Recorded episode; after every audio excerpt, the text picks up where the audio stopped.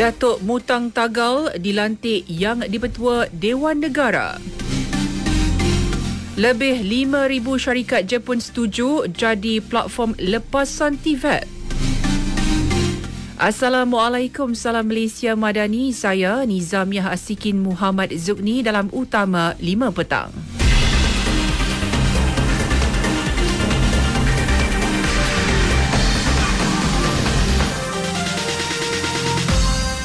Bekas Ahli Parlimen Bukit Mas Datuk Mutang Tagal dilantik sebagai Yang Dipertua Dewan Negara ke-20. Beliau menggantikan Tun Dr. Wan Junaidi Tuan Jaafar yang meletak jawatan berkenaan susulan pelantikan sebagai Yang Dipertua Negeri Sarawak pada 26 Januari lepas. Perdana Menteri Datuk Seri Anwar Ibrahim mengemukakan nama Datuk Mutang yang juga calon tunggal sebagai cadangan nama ahli untuk dipilih pada mesyuarat khas penggal kedua Parlimen ke-15 Dewan Negara. Ini adalah satu lagi pelantikan yang bersejarah dan komitmen berterusan kerajaan Madani dalam mengiktiraf dan memastikan suara, pandangan dan perwakilan dari semua kalangan rakyat termasuk orang ulu di parlimen. Beliau adalah seorang pengamal undang-undang dan pernah berkhidmat sebagai ahli Dewan Rakyat selama dua penggal sebelum ini. Sesungguhnya beliau mempunyai pengalaman yang amat luas. Cadangan itu disokong Menteri di Jabatan Perdana Menteri Datuk Seri Azalina Osman Said. Lebih 5,000 syarikat perindustrian di Jepun bersetuju menjadi platform kepada laluan kerjaya bagi graduan TVET Malaysia. Syarikat tersebut melibatkan Rakan Industri Pertubuhan Kemajuan Industri, Kerohanian dan Budaya OISCA antarabangsa. Timbalan Perdana Menteri Datuk Seri Dr. Ahmad Zahid Hamidi berkata OISCA bersetuju menyediakan tempat kepada pasan TVET menerusi program Industrial Internship Training. Persetujuan tersebut dicapai hasil mesyuarat bersama Presiden OISCA antarabangsa Nakano Itsuko di Tokyo.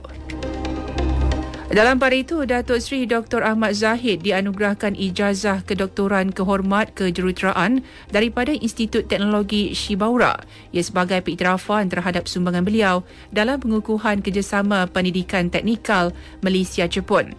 Selain usaha berterusan beliau bagi memastikan pendidikan TVET terus menjadi platform meningkatkan kemahiran pelajar serta mengukuhkan jalinan kerjasama industri kedua-dua pihak. Cadangan mewujudkan kawasan khas merokok khususnya di premis makanan yang mempunyai kawasan sempit masih belum dimuktamadkan. Menteri Kesihatan Datuk Seri Dr. Zulkifli Ahmad berkata, cadangan orang ramai termasuk libat urus bersama pemilik premis dan penjaja sentiasa diterima kewujudan kubikel ataupun apa yang kita saksikan di negara-negara maju seperti Singapura dan yang lain itu kita akan pertimbangkan sebaiknya ya. Dan ini juga mungkin tidak tertaluk hanya kepada jalan alo tetapi mana pun situasi di mana kekangan untuk melaksanakan observation dan amalan 3 meter itu tergendala kerana kekangan uh, ruang kami bersedia untuk mempertimbangkan. Itu dengan syarat yang sangat ketat. Kita adakan uh, libat urus dengan 30 lebih uh, pemilik premis penjajah semua. Datuk Seri Dr. Zulkifli Ahmad. Pengamal perubatan tradisional dan komplementari akan dikecualikan daripada cukai perkhidmatan sebanyak 8% berkuat kuasa 1 Mac. Hanya yang mendaftar di bawah Akta Perubatan Tradisional dan Komplementari 2016 Akta 775. Menteri Kewangan 2 Datuk Seri Amir Hamzah Azizan berkata selagi berdaftar dengan akta di bawah Kementerian Kesihatan, mereka akan dikecualikan daripada cukai perkhidmatan. Pengamal telah berdaftar dengan akta tersebut tidak perlu berdaftar daftar dengan Jabatan Kastam Diraja Malaysia. Orang ramai dinasihatkan agar berhati-hati dalam menggunakan media sosial. Menteri Komunikasi Fahmi Fadil berkata pengaruh mengikut trend terkini atau fear of missing out FOMO akan memudaratkan individu sekiranya tidak dikawal. Media sosial ni niatnya adalah untuk buat duit bagi orang yang buat apps tu. So kita sedekahkan, actually that's what it is, kita sedekahkan konten ya yang mana kita uh, serahkan maklumat peribadi kita gambar-gambar peribadi kita suara kita muka kita. Kita tak tahu dia akan buat apa. So untuk anak-anak saya rasa kita kena hadkan. Jelasnya ia mampu mendedahkan pengguna kepada risiko jenayah dalam talian akibat perkongsian maklumat dan data pribadi yang keterlaluan. Institut Keselamatan dan Kesihatan Pekerjaan Negara NIOSH peruntuk 12 juta ringgit bagi menyediakan program latihan pertolongan cemas kesihatan mental pekerjaan tahun ini. 10,000 golongan pekerja akan menerima latihan itu secara percuma. Menteri Sumber Manusia Steven Sim berkata program tersebut bertujuan melatih individu berkeupayaan memberikan intervensi awal terutama di tempat kerja kepada rakan sekerja yang menghadapi masalah kesihatan mental.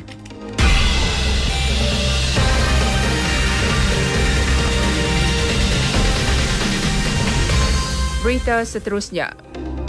Yang di-Pertuan Agong Sultan Ibrahim berkenan menerima menghadap ahli-ahli Pesuruhjaya Suruhanjaya Siasatan Diraja RCI bagi mengkaji pengendalian kes kedalatan Batu Putih, Batuan Tengah dan Tubir Selatan di Istana Negara. Seri Paduka Baginda berkenan menyerahkan watika pelantikan kepada ahli-ahli Suruhanjaya itu yang dipengerusikan bekas Ketua Hakim Negara Tun Rauf Sharif. Turut hadir Menteri di Jabatan Perdana Menteri Datuk Seri Azalina Osman Said. Tabung khas konflik manusia haiwan bernilai 10 juta ringgit ditubuhkan bertujuan membantu petani dan pekebun kecil yang mengalami kerugian akibat pencerobohan haiwan seperti gajah. Menteri Sumber Asli dan Kelestarian Alam Nik Nazmini Ahmad berkata petani dan pekebun kecil terlibat akan diberi pampasan lebih besar mengikut nilai kerosakan. Kira-kira 73.13% syarikat terlibat dalam filem dan drama tidak tahu mengenai keperluan mendapatkan lesen hiburan awam kanak-kanak dan orang muda sebelum menggajikan mereka. Menurut Ketua Perangkawan Jabatan Perangkat Malaysia DOSM, Datuk Seri Dr. Muhammad Uzir Mahidin berdasarkan kajian, 52.9% syarikat tidak pernah memohon lesen tersebut, manakala 47.1% tidak pasti berkenaan dengan permohonan lesen itu. Aktiviti pendidikan perburuhan perlu ditingkatkan dalam memastikan pihak terlibat mempunyai kesedaran.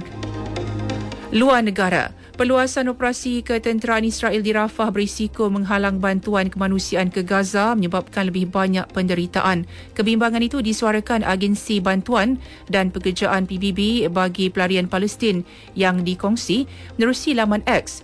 Agensi itu berkata bekalan makanan sentiasa tidak mencukupi. Di Camp Nusrat, mereka perlu menjadikan makanan panas kepada 1,700 penghuninya termasuk di sekitar pusat perlindungan itu. Pendakwa Raya Thailand akan menjalankan siasatan lanjut sama ada bekas Perdana Menteri Taksin Chinawat melanggar Undang-Undang Fitnah Diraja. Kenyataan itu dikeluarkan sehari selepas bininya itu dibebaskan secara parol dalam kes rasuah dan salah guna kuasa. Jurucakap Pejabat Peguam Negara berkata Peguam Negara telah membenarkan siasatan lanjut dijalankan berhubung kenyataan Taksin yang dibuat di Korea Selatan pada tahun 2015. Kira-kira 700 doktor pelatih di Korea Selatan yang meletak jawatan kerana membantah reformasi latihan perubatan di arah segera kembali bekerja. Timbalan Menteri Kesihatan kedua, Pak Minso berkata, kerajaan telah mengeluarkan perintah penyelenggaraan rawatan untuk semua doktor pelatih. Merujuk kepada langkah undang-undang untuk mencegah pemberhentian kerja oleh pengamal perubatan.